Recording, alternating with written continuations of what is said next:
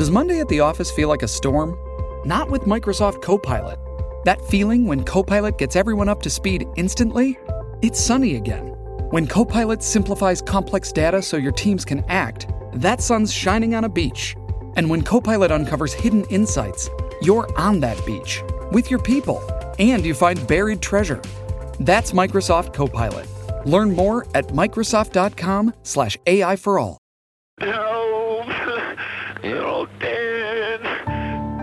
David Cullen Bain, the Dunedin man found guilty of murdering his family, appeared to go into a state of shock on hearing the guilty verdict.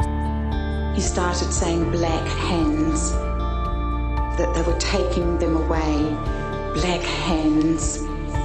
Do you find the accused guilty or not guilty? Not guilty. I want to assure you, I did not kill my family. It must have been a terrible week, that first week after the shootings.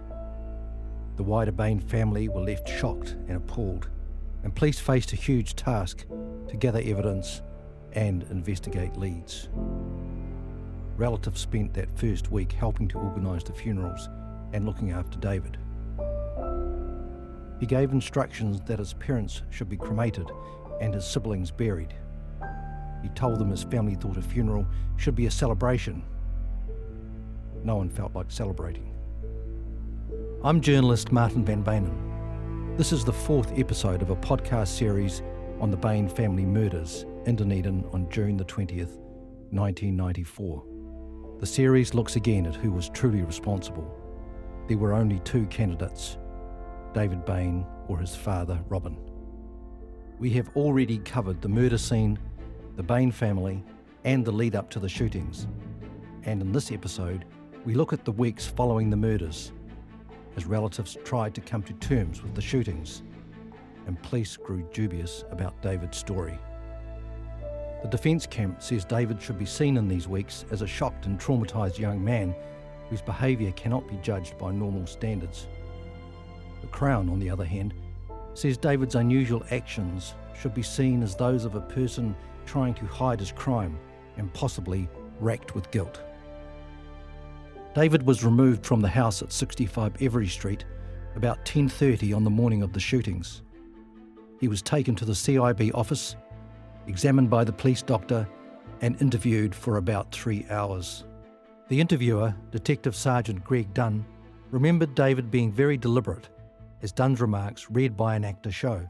He spoke with his eyes averted down, as if he was recounting in his mind a scene. He spoke freely and was calm throughout. The only time he displayed any emotion was when I confirmed to him that his mother and father were dead.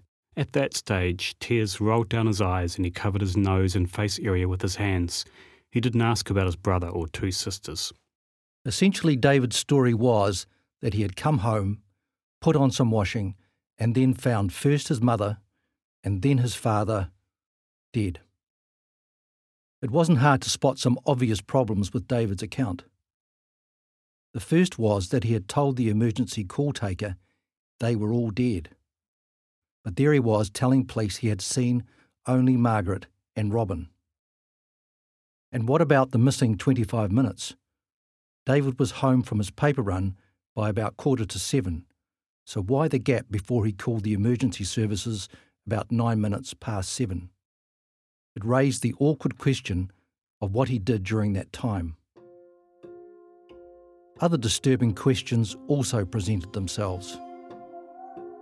For instance, why had David gone from his mother's room to the lounge where Robin was found? After all, no one slept in the lounge, it wasn't a bedroom.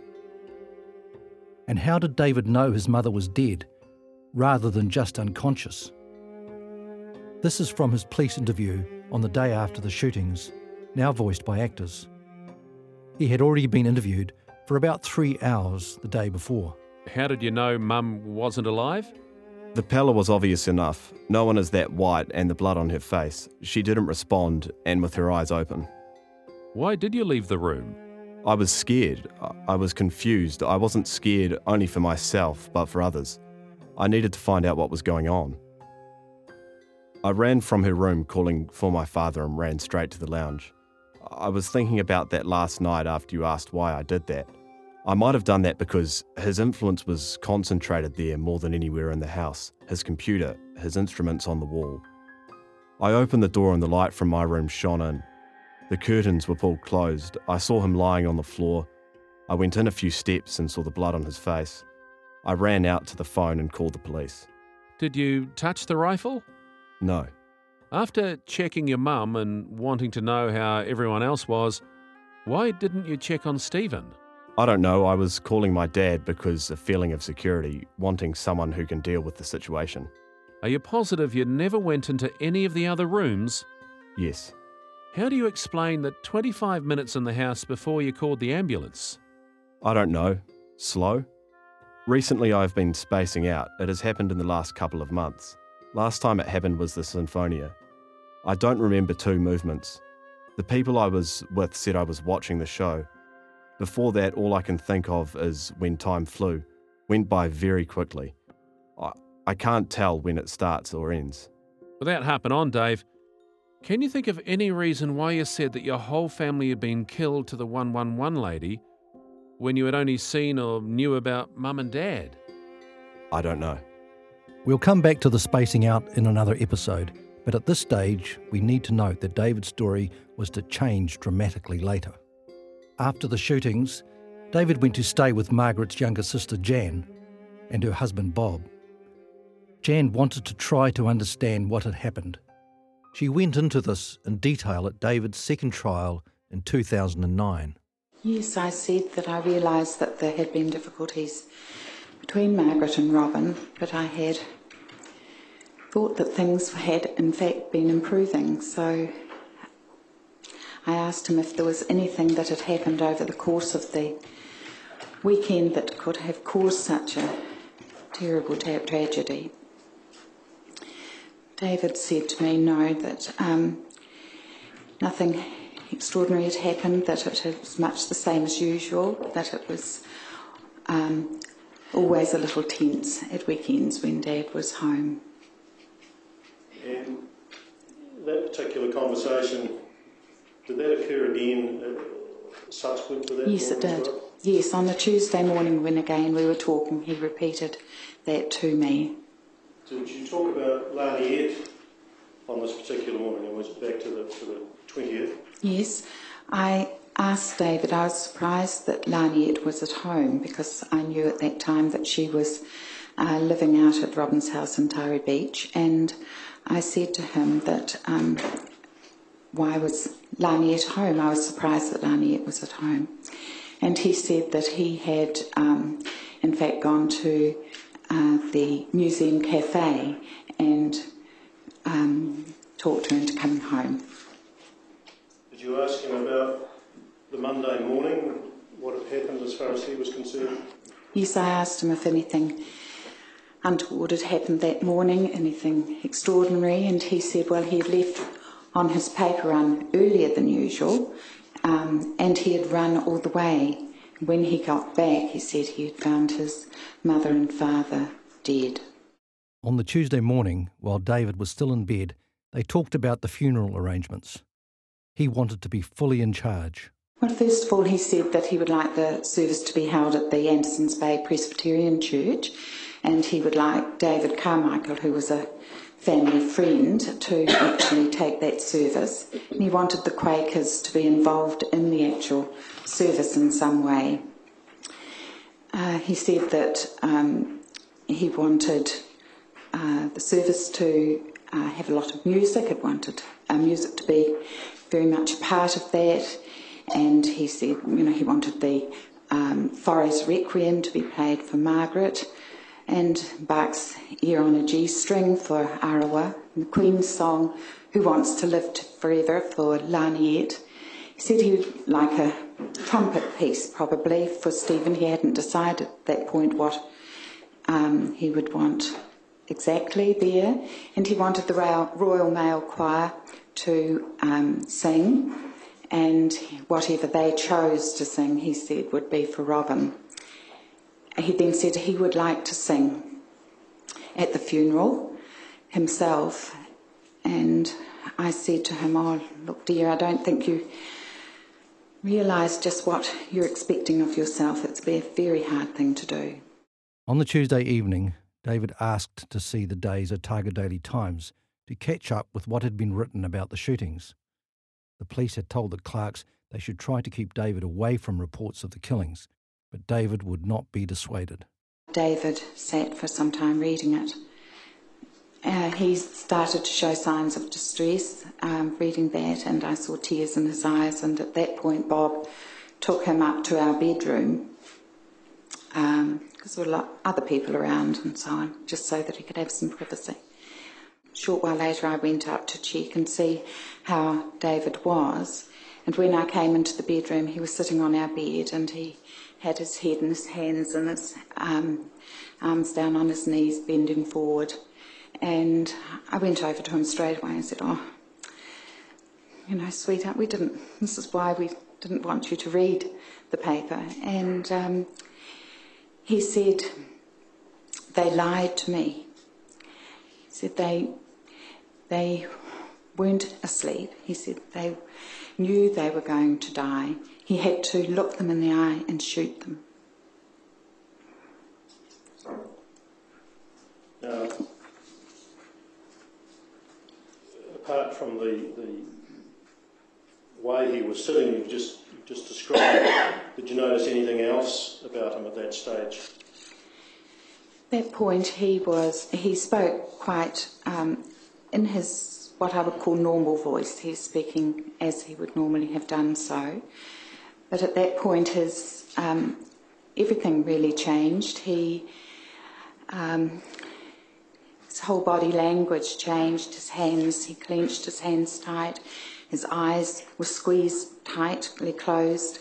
He, um, his whole body seemed to be tense, and um, he started to uh, speak in a really slow, deliberate uh, way. The words were almost as though they were being dragged out of him. Um, his, there was a lot of saliva in his speech, and as he um, as he spoke, I could feel spit, you know, spray from his um, speaking on my actual face.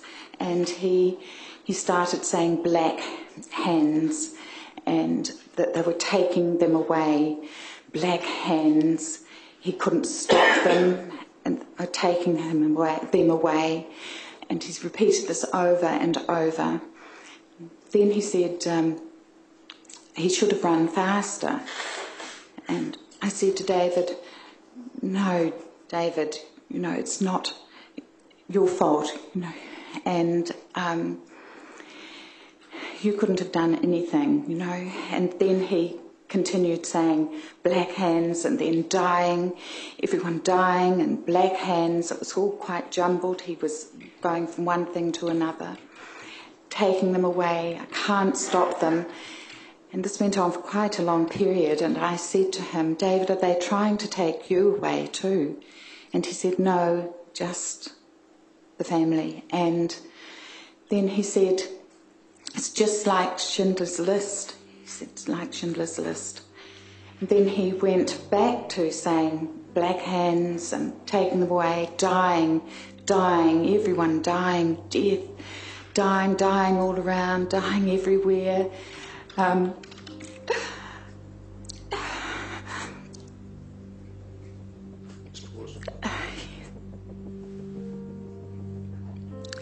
and um,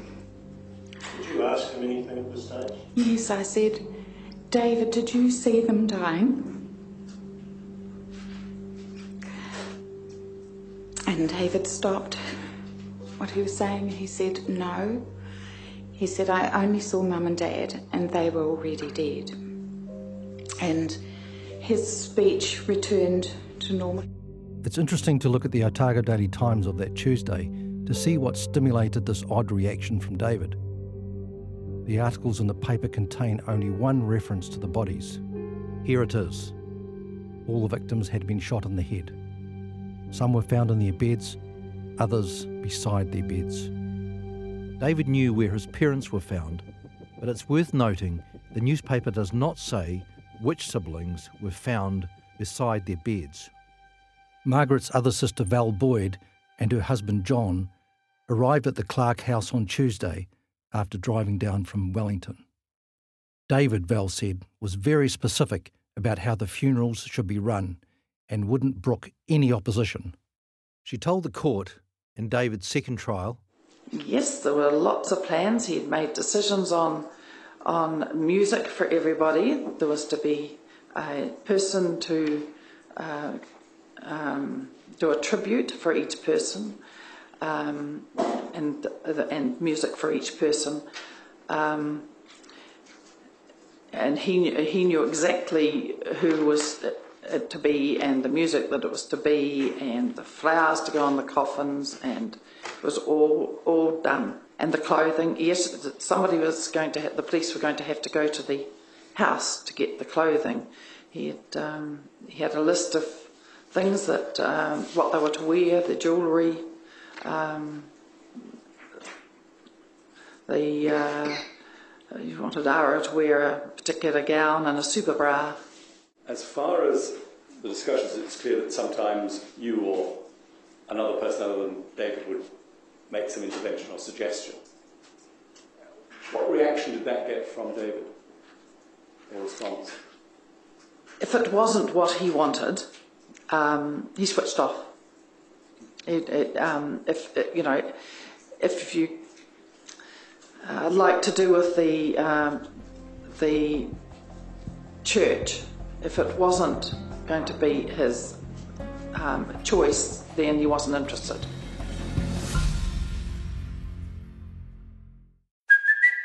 It's Kaley Cuoco for Priceline. Ready to go to your happy place for a happy price? Well, why didn't you say so? Just download the Priceline app right now and save up to 60% on hotels. So, whether it's Cousin Kevin's Kazoo concert in Kansas City, go Kevin, or Becky's Bachelorette Bash in Bermuda, you never have to miss a trip ever again. So, download the Priceline app today. Your savings are waiting. Go to your happy place for a happy price. Go to your happy price, Priceline. This episode is brought to you by Shopify. Do you have a point of sale system you can trust, or is it a real POS? You need Shopify for retail. From accepting payments to managing inventory, Shopify POS has everything you need to sell in person. Go to shopify.com slash system, all lowercase, to take your retail business to the next level today. That's shopify.com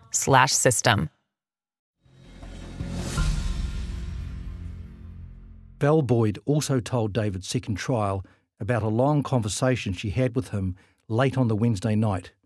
That is two days after the shootings. Yes, um, he talked about the family situation, and so I talked about his father. He talked about that he hated his father. He said he was um, sneaky. He used to listen into conversations that he um, had nothing to do with him.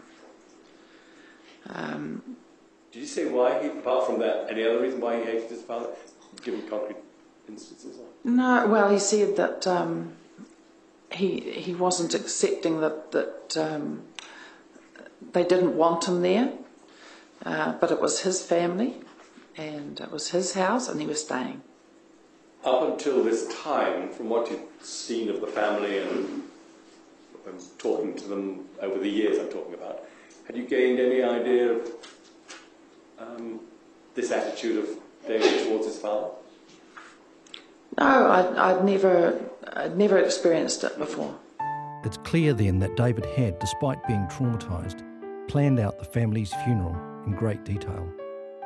His aunts and a victim support counsellor were struck by how little emotion he showed during the week and were shocked when he wanted to have a party at the Clark's house for Arawa, whose birthday fell on the Sunday after the shootings. After David's Black Hands incident, his girlfriend came for a visit and she told David's second trial I didn't want to sort of ask him too much, but I we we did talk a bit, and um, he was very uh, upset that Arawa was out of bed and that Stephen had had to fight. Now, when he said he was upset about that, did he say whether he'd seen Arawa out of bed or he'd been learning that from someone?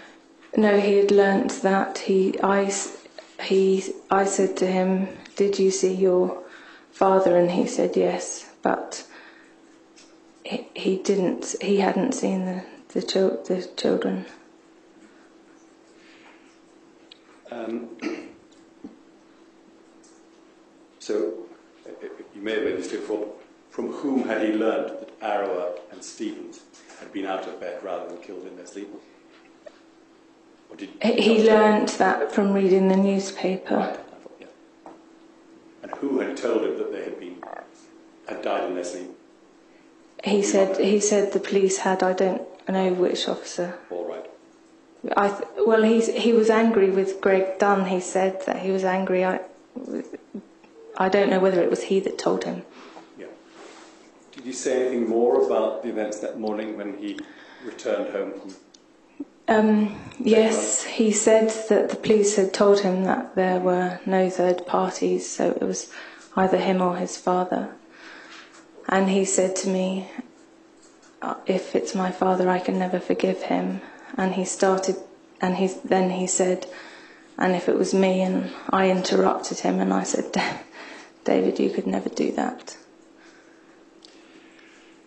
Um, did you say anything about the gun that had been used or the weapon? Yeah, he said that it was his gun.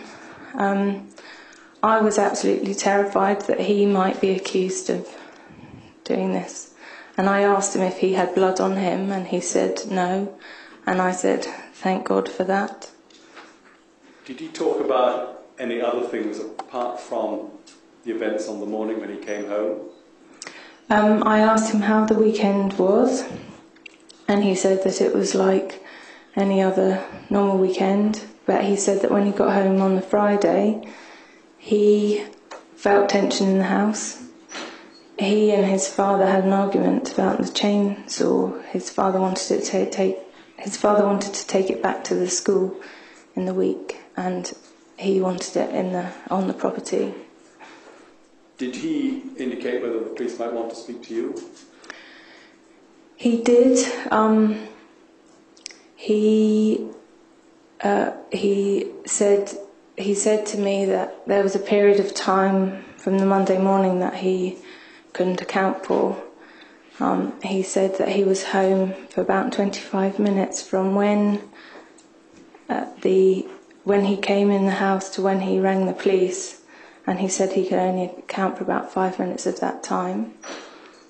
And he said um, that he the, the 20 minutes could be something could have similar could have happened to what had happened at the Sinfonia concert when he'd sort of zoned out, and that that um, it might be a form of epilepsy or something that m- meant that he had this period of memory loss. Did he make any comment about Stephen?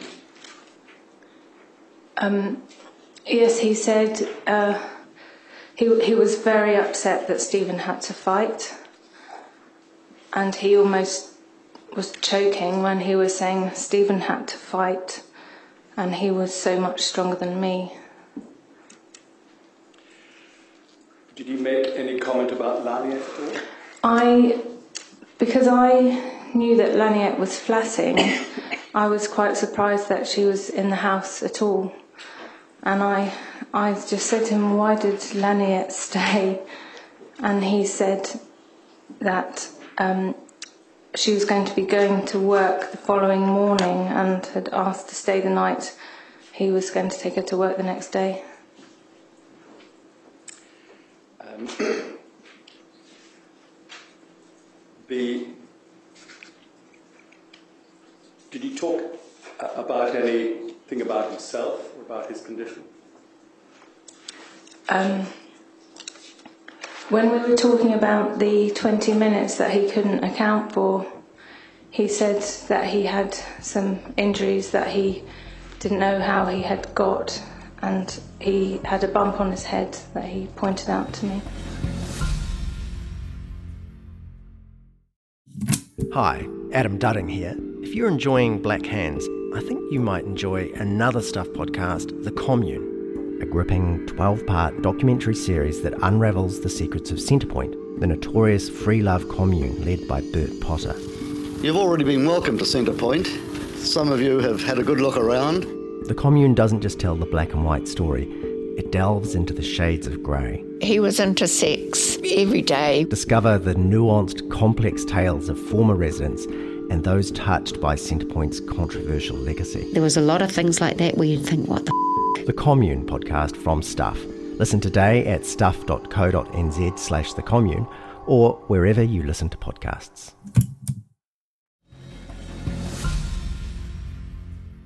On the Wednesday night, David's girlfriend, who we have called Harriet, and her friend decided David could use some fresh air, and they went for a walk along the promenade at St. Clair Beach. It was cold, but a full moon gave them a good light.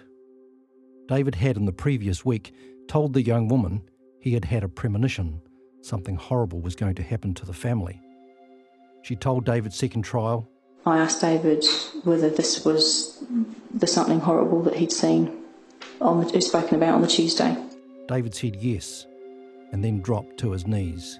He was holding his stomach. He was really upset, sort of dry sobbing, um, and he was he was furious with me because she had, because she hadn't heard the question. She thought I'd asked him, you know, what was it like to find the bodies.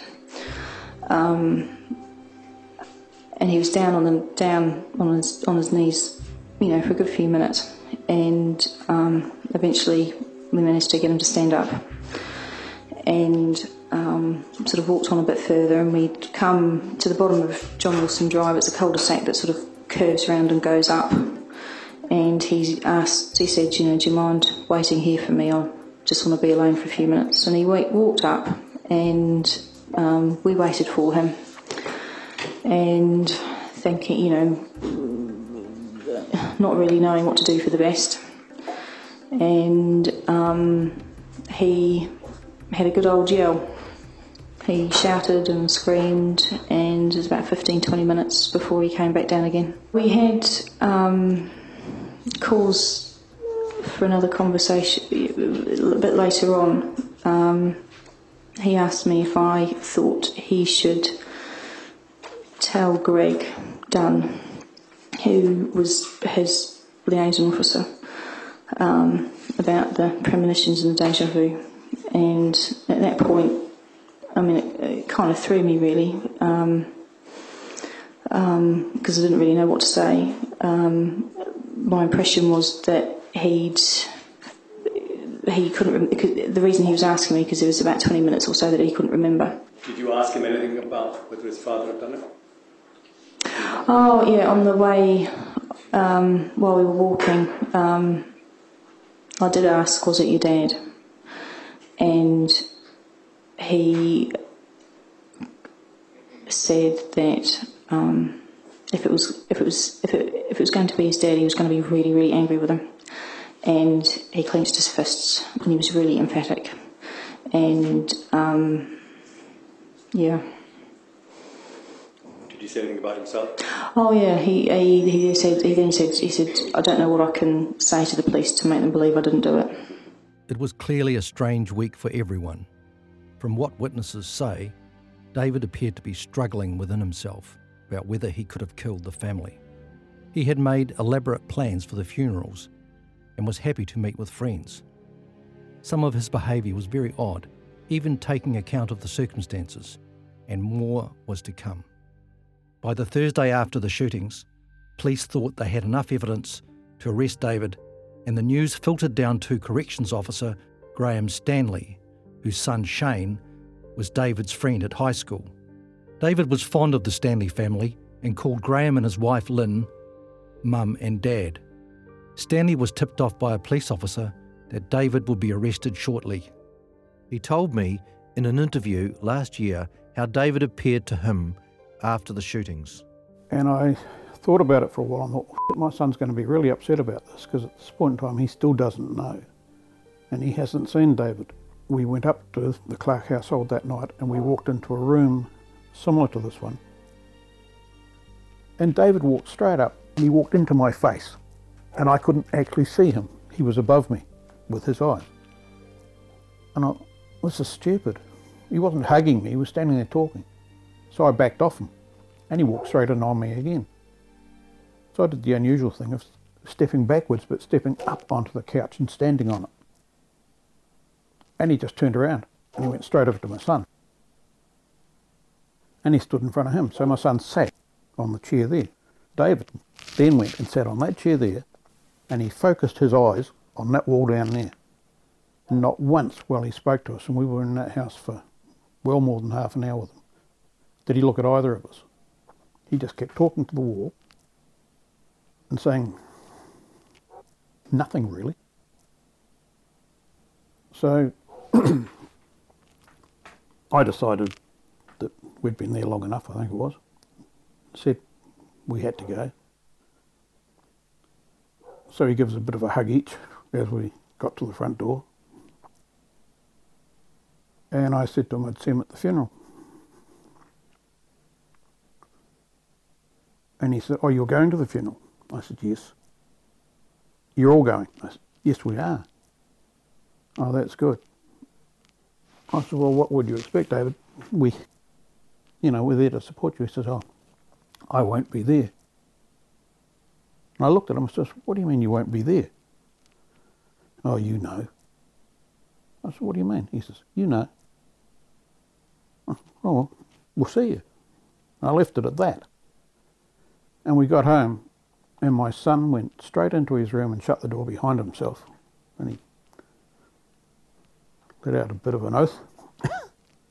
and my wife went in to see how he was, and he was sitting in his room crying. And he said to his mother, He did that, Mum. The bastard's killed his family. And the discussion that we'd had and the way he treated us was enough for Shane to realise what his mate had done. Exceptionally riveting and shocking at the same time. Gone fishing. A man disappears and a woman goes to prison for 15 years for his murder, despite swearing she'd never even met him. Listen for free in Apple and Spotify now. Search for Gone Fishing. The series is beautifully crafted and a compelling listen. A man disappears with no crime scene, no weapon, and no body. How could his longtime friend be arrested and charged with murder? The Trial. Listen for free in Apple and Spotify now. Search for The Trial. On Friday, four days after the shootings, David was driven to the police station by his uncle Bob. David, he says, was relaxed and told him he would be glad when all this is sorted out and I can live my life. Three officers were waiting for them when they got out of the lift at the CIB building. Detective Senior Sergeant Jim Doyle took Bob away for a cup of coffee, and Detective Sergeant Callum Crowdis and Detective Neil Loudon took David into a room for an interview. They told him he was entitled to consult and instruct a lawyer and confronted him with the information his bloody fingerprints had been found on the rifle and asked whether the missing 20 minutes explained the shootings. David gave the two police officers the following answers as relived in this actor's voice. It's a question of what happened to me. After I saw my father, I remember seeing my family being pulled away by black hands. I don't know. There was a question that Greg Dunn raised when he came around on Tuesday night. There was a question of time, about 20 minutes from the time I got home from the run to the time I rang the ambulance. I told Greg I had had a shock on Tuesday when I found out how some of the bodies were found, and Bob had told me how many shots were fired. I told Greg it was like a dream. I told Greg that I had had a blackout recently at a concert. After more questions, David asked for a solicitor. Lawyer Michael Guest arrived soon afterwards, and Guest told David not to answer any more questions. David was then formally charged with the murder of his family by Detective Sergeant Callum Crowdis at 1:46 p.m. He was asked if he had anything to say. It was an opportunity to scream out his innocence and outrage at being arrested. No, I'm not guilty, he said. On Guest's advice, he would not allow himself to again be medically examined. After a court appearance, he was remanded in custody and did not attend the funeral for his family the next day at the First Church, only a short walk from the prison. On David's first day in Dunedin prison, Graham Stanley was in the watchtower. I became somewhat emotional, and I got sent home. I was just having difficulty with the whole situation. I knew the boy. Um, and I guess reality was starting to set in. I knew in my own mind what he'd done. I went home that day. I went back to work the next day. And I actually spoke with David that second day I went in, I, and I gave him a little caution to keep his mouth shut and say nothing, that anything he did say that prison staff heard, they would pass on to the police. He just relaxed into the place. It was like he lived there. He did a few stupid things. He kept having fits. Every time he had one, if the nurse was there, the nurse would be called, or if he wasn't, they'd phone for the doctor. And I said to the bosses that I'd known David for a long time, and I'd never known David to have fits. And that indeed they should notify me when he had one if I was on duty and get me to go down and see him, and they could come with me. And that did happen. I threw the door open, I walked straight in, and David's on the floor having his fit. And I said, David, what the hell do you think you're doing? And he stopped. Midstream, stopped dead. Oh, I didn't know you were on duty today, Graham. I said, don't have fits, David. Cut it out. I said, that's the end, no more. And there wasn't. That was the end of his fits. Didn't need a doctor, didn't need a nurse or anything else. Just needed to be told in front of staff he didn't have fit. If Stanley is right, then David was faking a fit. When we remember that the ambulance staff who checked David in the house after the shootings also thought he was faking, the prison incident takes on greater significance. Let's look at what he told his family. On Tuesday the following week, David's uncles went to visit him in Dunedin prison. They wanted to talk to him about what to do with the house at Every Street. Michael Bain recalled the visit in the second trial. Last evening we were at the point in your evidence where you were and your uh, brother-in-law and others have been to visit David Bain in Dunedin prison on Tuesday the 28th of June. And I think you told us you discussed family matters, the, um, what to do with the house. And I just want to ask you about, did you ask him anything before you left? Yes, I, because no other member of the family had posed the critical question, I took it upon myself to do that, and I used the words, Did you do it? meaning, did you commit the offence that you've been alleged against you? And what was his reply, if any? Um, he didn't um, say yes, he did it. He did not say he didn't. He, the words that he used from memory were, uh, I've told my side of it to the police and I'll stick to that. That's what I remember vaguely that he said, or words to that effect. If David's story stacks up, that leaves Robin as the killer. But why would this kind, gentle, religious man shoot his family? We'll take a look at the stresses that might have pushed a father over the edge in the next episode. I'm Martin Van Beynen. Thank you for listening.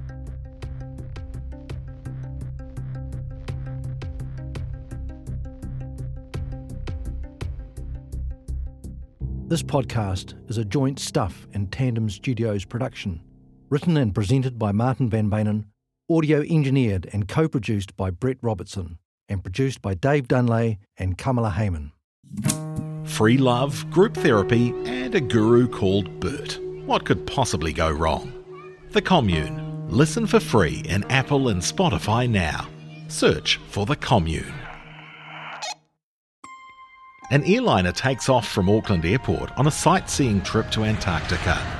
A few hours later, all 257 people on board are dead. White Silence. Listen for free in Apple and Spotify now. Search for White Silence.